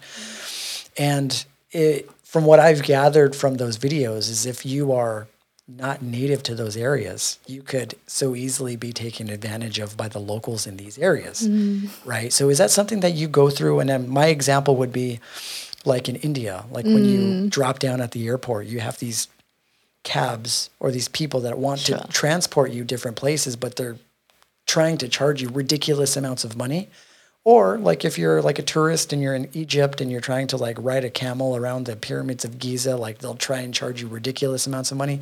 Is that something that you experience when you travel? Definitely. And especially, you know, at like um, a very touristic place. Yeah. Like a memory comes into mind. Uh, I was in Vietnam. Vietnam is very, when you talk about that kind of culture, yeah. Vietnam is quite strong, that culture. Like tourism yeah. means money, you right. know. I actually got mad at a lady before, like, stop looking at me like an A T M machine. But anyway, wow. um, I was, uh, I remember one time I was in the mountain uh, called Sapa in, uh-huh. in Vietnam. Yeah. And I saw a lady, she was selling stuff, but I saw her, like, it was a, a woman, and I really wanted to talk to her. I wanted yeah. to connect with her. So I was started saying, hi, how are you? And then immediately she was like, you want to buy this? You want to buy that? You want to buy this? I was like, no, but I just want to get to know her. Yeah. That was impossible. I, I couldn't have a human connection with her. It was right. just about money and selling stuff.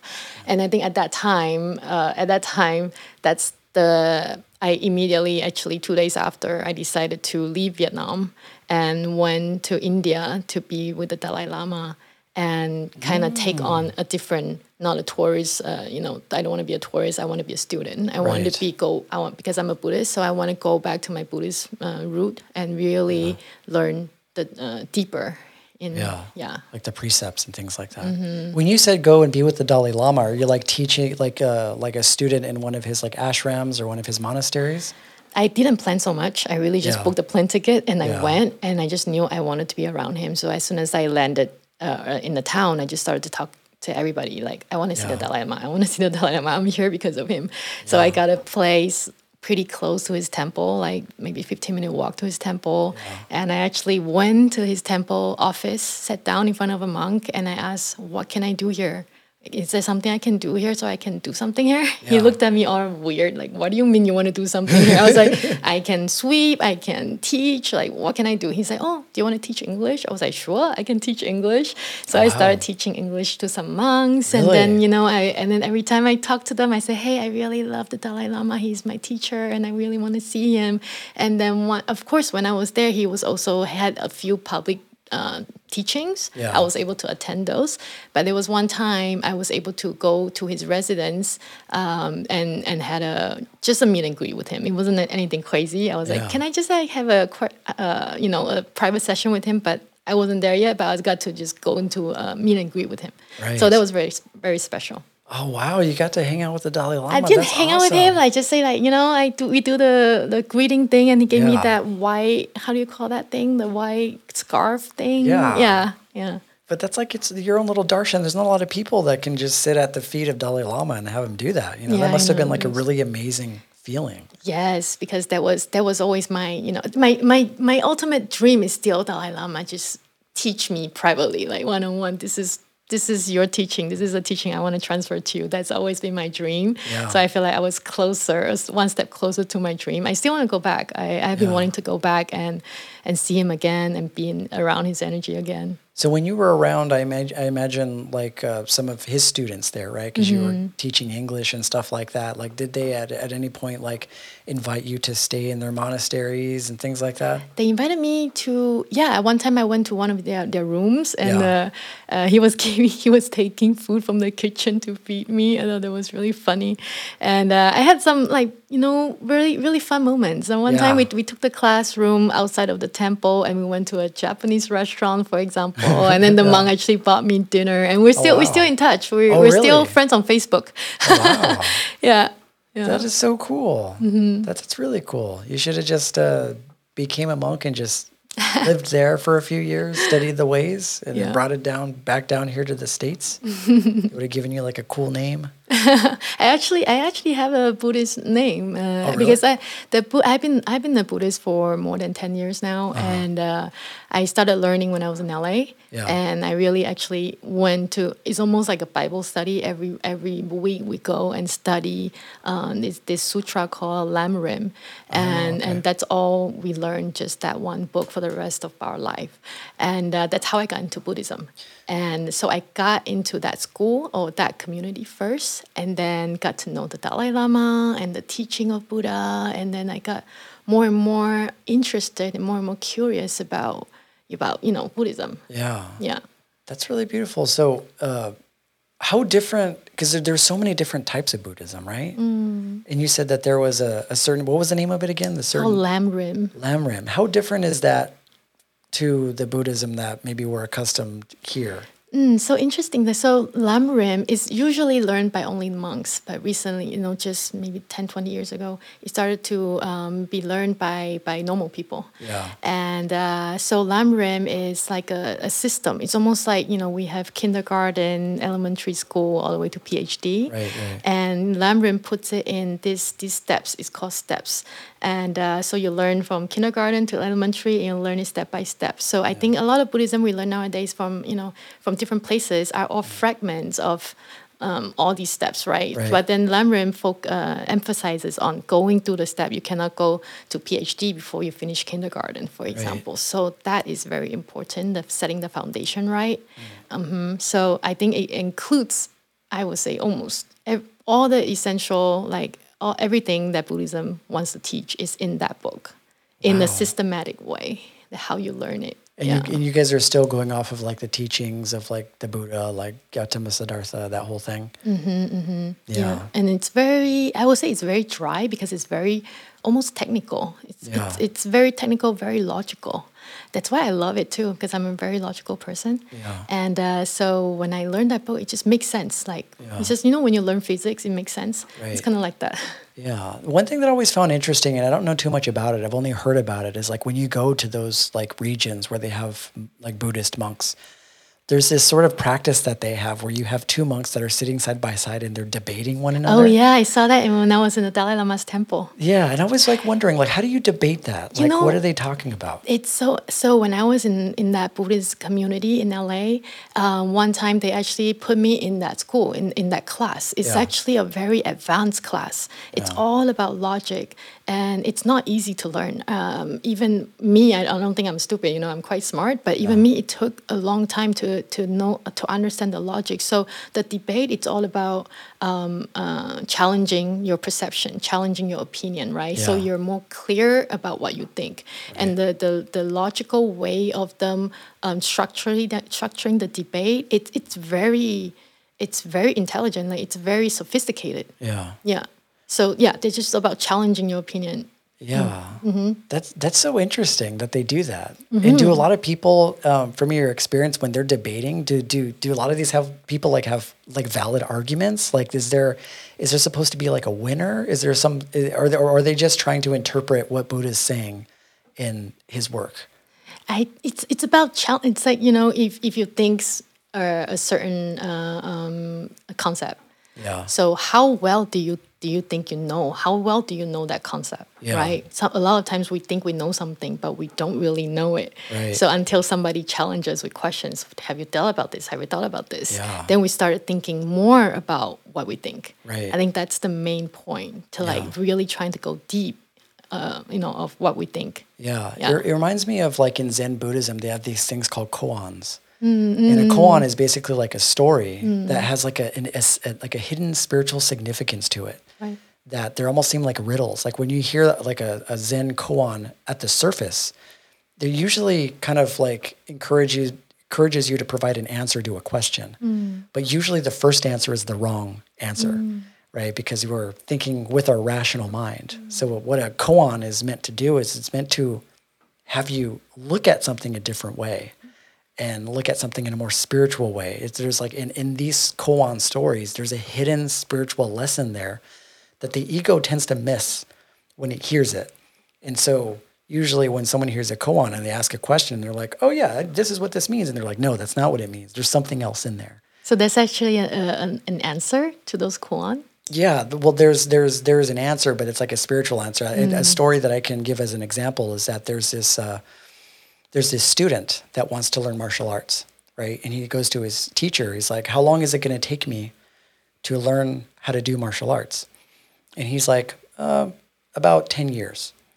And so the student says, well, what if I practice every single day? What if I speed up this process somehow? Then how long will it take me? And he says, twenty years. You probably heard that no, one, right? No, I'm just but, assuming, yeah. Right, it's like that, right? Because from the logical perspective, somebody maybe with a more sort of Western approach to things would say like, well, if he's practicing all the time, then he could learn it faster. Mm. But the teacher added ten more years on to that. Mm. It's this whole story of how the mind gets in the way of a mm. simple process, mm. right? There's a whole, there's a, a process that it's involved in learning something. And our ego and our mind can make that process last longer than it needs to. Right, so that's that's a koan, where it's like there's a different way that you need to see that, because some people will hear that and be like, well, why would it take ten more years? Mm. He's he's offering to spend more time doing it. It's mm. like, no, this this teacher knows what he's doing, mm. and he knows that if your mind gets involved mm. too much, it's going to be harder to teach you. Right. And so that's that's kind of like the other story of it, right. you know, of a Zen koan. So that's just that's what comes up for me when you're talking about like these. these Buddhists sharing stories, maybe there's some of that going on, mm-hmm. you know, mm-hmm. stuff like that. But that's cool. That's a really, really, really cool thing that you shared. I didn't know that about you, Val. You got to hang out with the Dalai Lama. So I wanted to ask you about, so you have a, a partner, right? And and your partner is also a digital nomad, somebody mm-hmm. that travels, and somebody mm-hmm. that also is from a completely different place in the world. Mm-hmm. How easy or how hard is it to be in a relationship with somebody that's kind of like on the same path that you are? It's it's amazing, you know, like, yeah. I mean, I would say, of course, it's easy, then there's hard, there's difficult parts as well. Yeah. But to have somebody who understands or who sees the same, like who who who knows what, who who enjoys the same lifestyle, yeah. who leads the same lifestyle, that is definitely a lot easier than, you know, being with a partner who doesn't understand. Yeah. Um, and because we both love traveling, so we share something that we both love. Yeah. And yeah, I think that's a, that's a, it's a big thing. So I'm just wondering, because you guys are traveling, you guys spend a lot of time apart, right? Yes. We, yeah, we spend a lot of time together when we're traveling, and yeah. we also spend a lot of time apart. Yeah. Yeah. And, and I can imagine that the idea of that would be like a really challenging thing for some people. 'Cause there are some people that just, they want to be with their partners all the time. Right. I mean, that's sort of like the conventional way that we see relationships down here, which is mm-hmm. like you you date somebody, you they end up being a part of your life, they move in with you, you see them every single day. The whole dynamic with traveling, uh, being a traveling couple um, that are, you know, on two different kind of paths that are joined together, I imagine is very scary for some people. So I imagine that involves like a different level of trust. Mm-hmm. But the one thing that I've observed just in talking to you about it is that not even just the trust there, but there seems to be less possession and more like appreciation, mm. right? You're not looking for this person to sort of fill a void in your life. You're looking to spend time with somebody that wants to enjoy life or does enjoy life in the same way that you do, even if that involves going in two different directions for a while. Mm. Right? I would say, you know, at the beginning, I, I, I also have that like attachment, right? And like, yeah. I have this, I don't know if you, some people know that anxious attachment and the avoidant attachment oh, dynamic, yeah. right? So yeah. I'm all, more on the anxious side as well. So ah. when I'm by myself, I'm great. But when, I, when I'm in a relationship, I'm like, oh wait, I want to be with my partner. So that part still comes out. Yeah. And at the beginning of the relationship, that's something that we actually worked on as well. Like we had, you know, we we we really look at those those anxiety that I have every time we have to say goodbye to each other, for example. So really uh, using those as as opportunity to learn yeah. and opportunity to grow. And now I would say it gets easier and easier, but still, you know, when we say bye to each other, it's still like, oh, and also because a lot of times we don't even know when we're going to see each other, or we don't know exactly when. Yeah. So that part of me still uh, still comes out a little bit, but right. but yeah, it's less and less. But I would say like um, now I appreciate my alone time even more yeah. because that's when I get to really own myself. I get to like, you know, You be with my friends, just just my on my own, and I think it uh, keeps my sense of power as well. I think yeah. not just not consciously, but in a relationship when I with my partner all the time, it's not that I my I my power is um, like you know, like I have less power, but there's yeah. just a certain like type of like.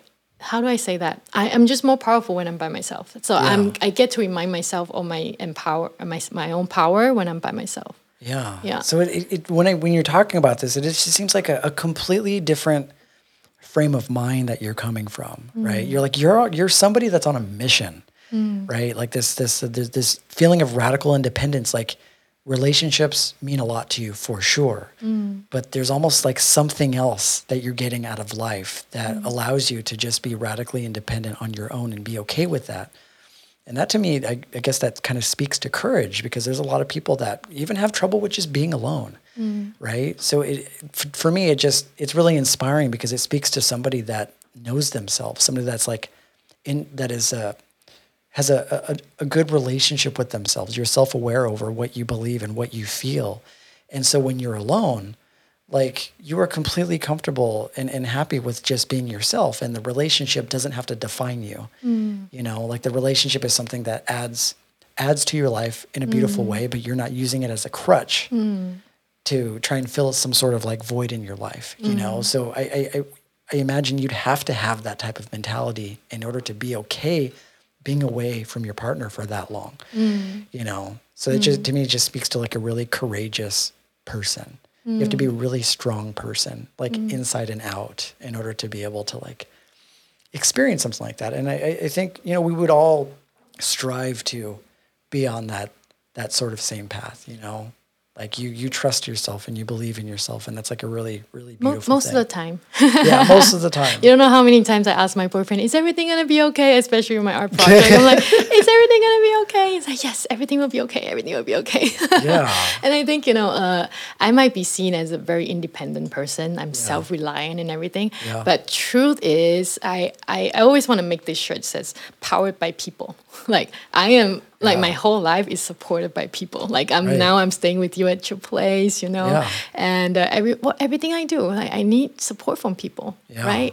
And uh, I think we forgot about that interdependence between human beings. Right. And in, in the in the city, in the normal society, like people are people are so independent, right? Yeah. Uh, we want to do everything by ourselves, and. Right. Uh, You know, and we are capable of doing everything by ourselves. So I feel like um, my travel the past few years, sometimes life put me in situation where I have to ask people for help. Oh, or yeah. I have to, you know, but now I don't even see as I have to. I, I want to share something with you. And uh, yesterday when I was, uh, I just arrived in L A, and yeah. I was in the shuttle from L A X to Union Station.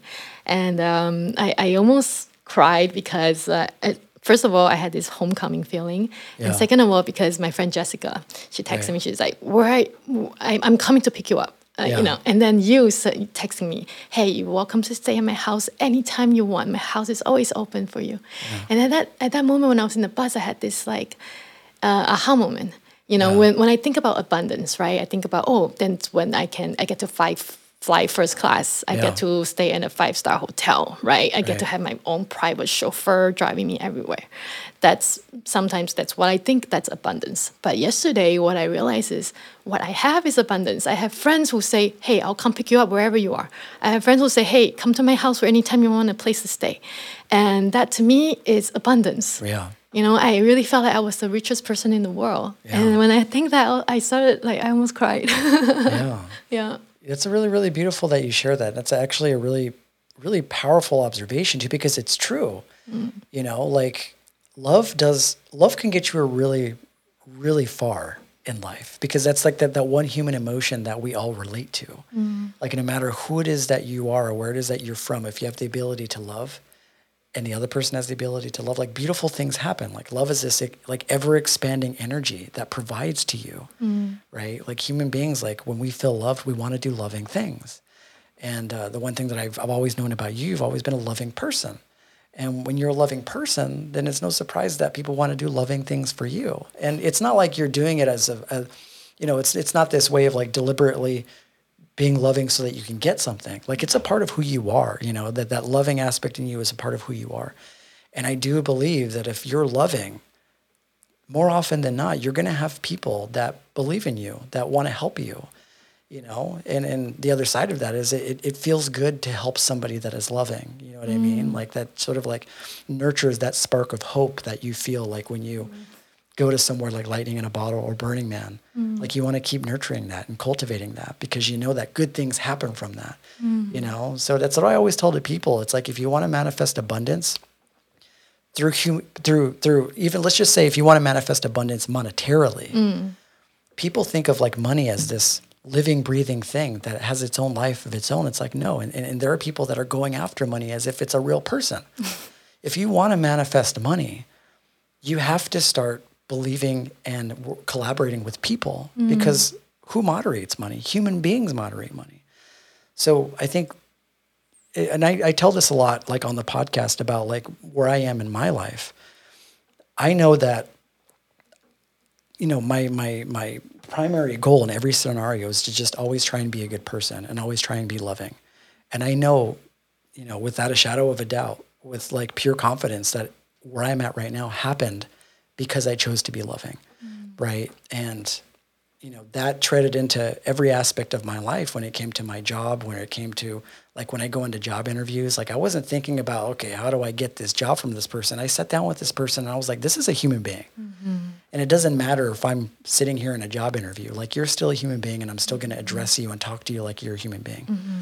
And I, and I, I, I'd hope that the reason why I got that job is because they could relate to the fact that I was a human being that wasn't mm-hmm. driven by money, that wasn't driven by success. I was just driven by human connection. Mm-hmm. And I think if, from my experience, that's been the, the the the biggest currency that I've ever had in my life, which is human connection.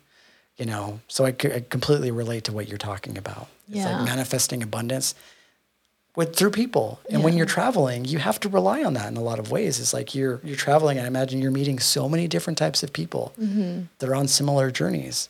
And you help them, they help you, and it becomes this collaborative experience, you know? Mm-hmm. Mm-hmm. Yeah, that's really beautiful. I wanted to ask you, how often was is it that you would run into people that were doing the exact same thing that you were doing? Digital nomading? Yeah. I am around them all, a lot. A yeah. lot, actually.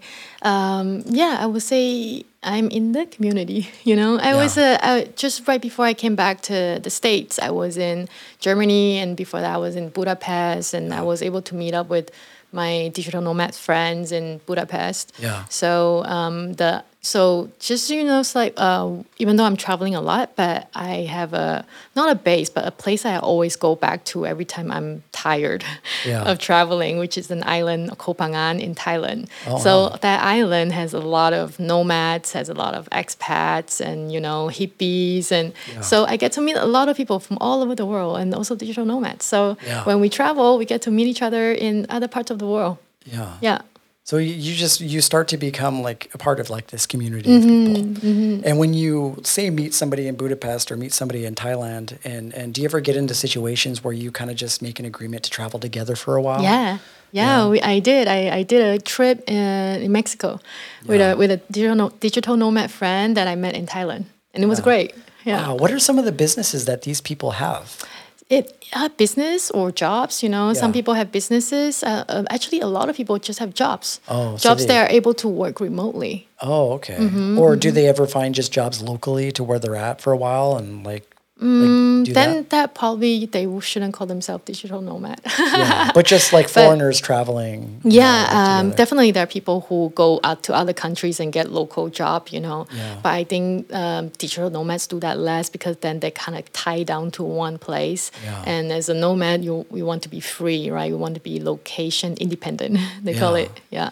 Do you ever? And I know I know that you said that like when you, there's a, there's certain periods of time where you kind of get tired of traveling and mm-hmm. then you go to your island. Mm-hmm. But how often do you, you know, do you do you ever like miss that feeling of having like a safe, like your own like place, home. like your own like place that you call home? Yeah, I I think just recently, maybe the past year or two, um, but that it's very fleeting though. I'm like, oh, it'll be so nice if I had just have my own cocoon, you know. yeah. But uh, you know, as I move on with my life and that kind of just goes away, I I just know that when that time comes, it will come. Yeah. yeah. Yeah. Yeah. Is it is it like this sort of biological, like, oh, I need to settle down with a partner and start a family kind of vibe? Not really. Like, not like, oh, I have to have babies and settle down. Not, not like that. Right. But I know, like, maybe at one point I will want to be more settled as a, like, you know, I have a base I come to and it's actually my home. Maybe I have multiple base bases, right. multiple homes that I go from, you know, go to from time to time. Yeah. yeah maybe that sort of lifestyle. But, you know, like, as I say, I'm, I don't plan. I just kind of move yeah. where life wants to take me. Yeah. So when that time comes, then then you know, then I'll do it. Yeah. yeah, that's that's really really beautiful. So what advice can you give to somebody that wants to be just a digital nomad traveling the country? or traveling the world, like into foreign countries and the foreign lands? Advice, I don't, it, it, it depends on, I think it's case by case, right? Like case by case. If somebody has, if, if somebody, like, you know, has a job already, uh, definitely. If you're already working from home, working remotely, and you feel like, hey, I, you know, you really want to see the world, please go ahead and do it. Yeah. Why? What are you waiting for? Yeah. Uh, yeah, that's one thing. There's another thing. Like some people think, oh, but I, how am I gonna make money? You know, I, I have to quit my job. Da, da, da, da. Yeah. So maybe there's more consideration. You know, maybe yeah. some people want to have some savings mm-hmm. uh, put aside, and and everybody kind of operates differently. Some people are more security driven, so they want a lot of money saved in bank account, and some people are more uh, less security driven, so they don't mind not having a big savings and just go for it and see yeah. where they land. Right. So I'm kind of like that kind, that type of people. Yeah. So it really depends. But yeah. I would say like same thing what, what we say, talk about the van life. Yeah. If there is a calling in you, there's something that just like speaks from your heart, like I really want to do this, then go do it. Like you can yeah. do it. You know, if you don't know how to do it, you'll figure it out. Like that's yeah. always the case. We have come here so far in our life, always figuring out what to do. So it's going to be like that. Yeah. yeah. It almost seems like that that's the most challenging thing to do, is just to take that one step forward. Yeah, it's right? just just move one step forward. That's yeah. all you have to think about, right? Like, yeah, because it's just like you're having to wrap your brain around what it is that you feel like you're losing by doing that, mm. or like what you're risking by doing that. Like, and that's kind of probably speaks to like your mind's gets louder and louder and louder the second you start venturing outside of your comfort zone, because your mind says, "Don't do that. That's going to be too risky. That's going to be too dangerous." And then the second you take that one step, you realize that it's just a decision, mm, right? Mm-hmm. Like it's just a choice that you make. Mm-hmm. And, and it's funny that one, when we follow that path, when we feel like, hey, my heart is asking me to do this. So, yeah. And once we take the first step and the second step, and then it's almost like the universe is conspiring to help you with the next step. Like a lot of times I, I don't really decide what to do. It's almost yeah. like the universe is saying, you need to do this now. Or yeah. when I say, hey, maybe I don't do this, maybe I, I back out. And then the universe like sends somebody to help me to move to the next step. Like right. it's happened again and again and again. It's crazy. Yeah, it's like you have this trust. You have mm-hmm. this trust that the universe is going to take care of you. And this is really good advice, even for someone that, that isn't going to do the digital nomad. Like just this idea of taking risks and mm-hmm. trusting yourself. Like if you're somebody that's in a career that you're unhappy with and you want to go and, you know, start a, a business, mm-hmm. you know, doing something, selling something, doing do a business in healing or whatever it happens to be. Like just taking that step forward and just trusting the fact that like the universe will take care of you along that path, and you'll learn. I mean, you'll have highs and you'll have lows, but you'll figure it out. Mm. You'll figure it out. If mm. it's something that you are passionate about, I feel like the passion will drive you further and further into that place. And we just have to overcome that fear, right? That fear is like the biggest thing. The fear thing. Will probably always going to be there, right? Yeah. But it's about like knowing there's a fear there and still take the next step. Yeah. Because it costs too much to not take that step. Right. It costs too much. Yeah. Yeah. I remember um, watching this documentary a while back of, uh, and I think there, I think there was like a study that was also conducted where they, they interviewed like seventy people. I don't remember the exact number of people, but they were all elderly people that were at the end of their lives, and they were asking them questions about like, you know, what are some things that you regret, you know, from when you, uh, through, throughout your life? And they said, the one thing that I regret was not taking chances mm. and, you know, not, not being more adventurous, mm. you know, not having enough courage to step outside of my comfort zone. Mm. And when you're young, that's, it, it doesn't seem as significant to you, but when you're older and you're thinking back over your life and you're realizing that all these sort of things that like bound you to just being comfortable, yeah. all those different things like were just ideas that you followed and believed in, and that the real only true currency in life was just, you know, adventure and like taking risks and like, and, and having enough courage to like go after the things that call out to you, you know? Because yeah, life is too short. You know, yeah. like in Buddhism, it teaches impermanence, right? Like, really yeah. don't know when I'm going to die. Like, yeah. I really don't know. So when we have a dream and we say, oh, one day I'll do it. Like, maybe three years from now, maybe five years from now. Yeah. You know, that's, I don't know if I'm going to live that long. So yeah. if I want to do something, I better do it now. You better do it now. Yeah. Do it now. I love that. This is such an amazing, amazing conversation, Val. It's really, really beautiful to have you coming in and sharing your journey with us. I'm sure there's so much, so much to share. Um, is there a way that the people that are listening can get a hold of you if they wanted to follow you on Instagram? Yeah, my What's... Instagram is valerie dot flow Flow, F L O W. Valerie is spelled V A L E R I E.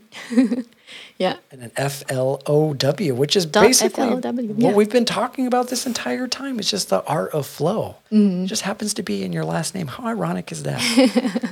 You're just flowing through life and your last name happens to be Flow. You are living the teaching.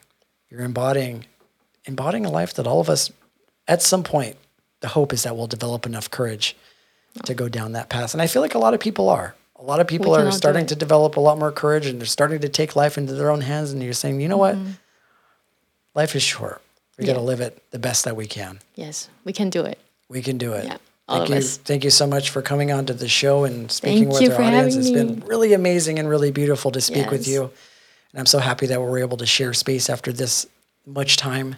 Mm-hmm. And, uh, you know, at some point, maybe we can have you back on, and we can kind of go over how your Burning Man experience was and how your art installation. If you guys are at Burning Man, check out our art installation. It's going to be cool. It's called Cosmic Entanglement. Yes. Right? Yes.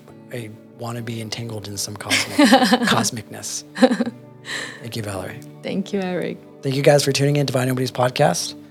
It's been a wonderful, wonderful journey to take with an old friend.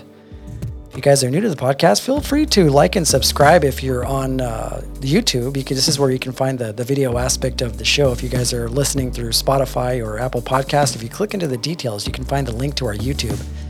You can see me, a uh, video of me and Valerie um, speaking with each other. And then um, if you guys are on Apple Podcast, please, please feel free to leave a, a review. Let us know how we're doing. If you have any uh, recommendations on podcasts, let us know. We'll try and make that happen for you.